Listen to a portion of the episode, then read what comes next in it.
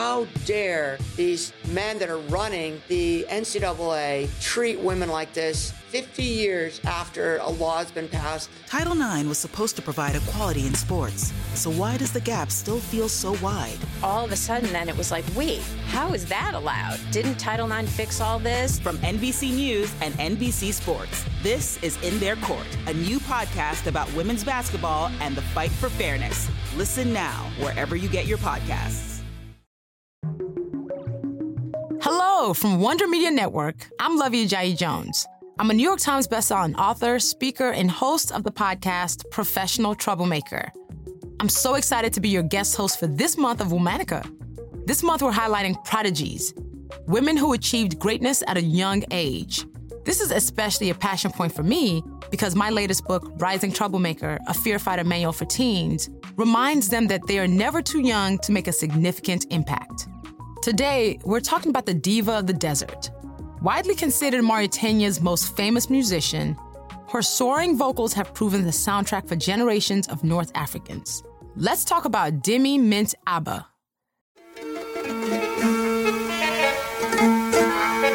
maintenant, on va faire un morceau, une chanson d'amour.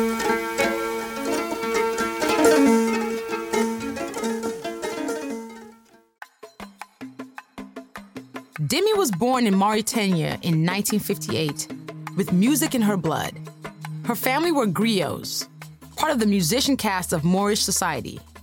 Though they're at the bottom of the social hierarchy, these performers have been essential to Mauritanian culture for centuries as oral historians, soothsayers, and sources of entertainment. Dimi began singing when she was very young. By the age of 10, her mother started teaching her to play the ardin, a multi stringed harp played exclusively by women griots. In 1976, when Dimi was 18, she won a national radio competition.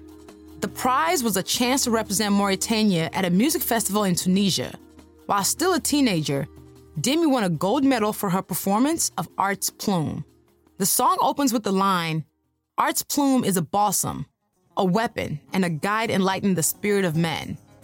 It argues that musicians are actually more important to a society than fighters.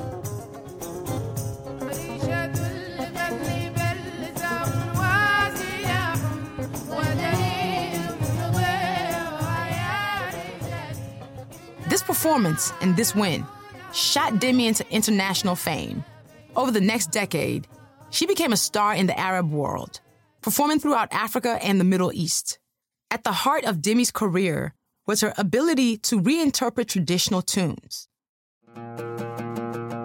Mauritania sits at a cultural crossroads in northwest Africa, bordered by the Western Sahara, Algeria, Mali, and Senegal.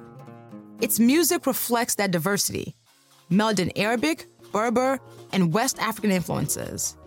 Dimi would often perform with her husband and daughter, backed by electric guitar and her own ardin. It wasn't just Dimi's style that broke barriers, it was the way she shared her music. In 1989, Dimi set out on a European tour. For many of those in the Western audiences, it was the first time they'd heard Mauritanian music. A year later, in 1990, Dimi released Moorish music from Mauritania. It was reportedly the first time that griot music had been recorded in a studio. Over the next few years, Dimi recorded another, more traditional album toured Europe again, and in 1994 performed for the first time in the United States. One of the only Mauritanian artists to have ever released an international album, she became essentially a cultural ambassador for her country. Upon her return home in the mid 1990s, Dimi gave birth to another daughter. She then took her place once again as the diva of the desert. She spent a decade touring, performing, and headlining festivals. Her blues style caught the attention of some of the biggest stars in Africa and around the world. And in 2006, Dimi recorded a new track with flamenco musicians in Madrid, highlighting her ability to transcend genres. In 2011, Dimi died of a brain hemorrhage while on tour in Morocco. She was 52 years old. All month, we're highlighting prodigies. For more information, Find us on Facebook and Instagram at Womanica Podcast. You can order Rising Troublemaker everywhere books are sold. Special thanks to creators Jenny and Liz Kaplan for inviting me to guest host. Talk to you tomorrow.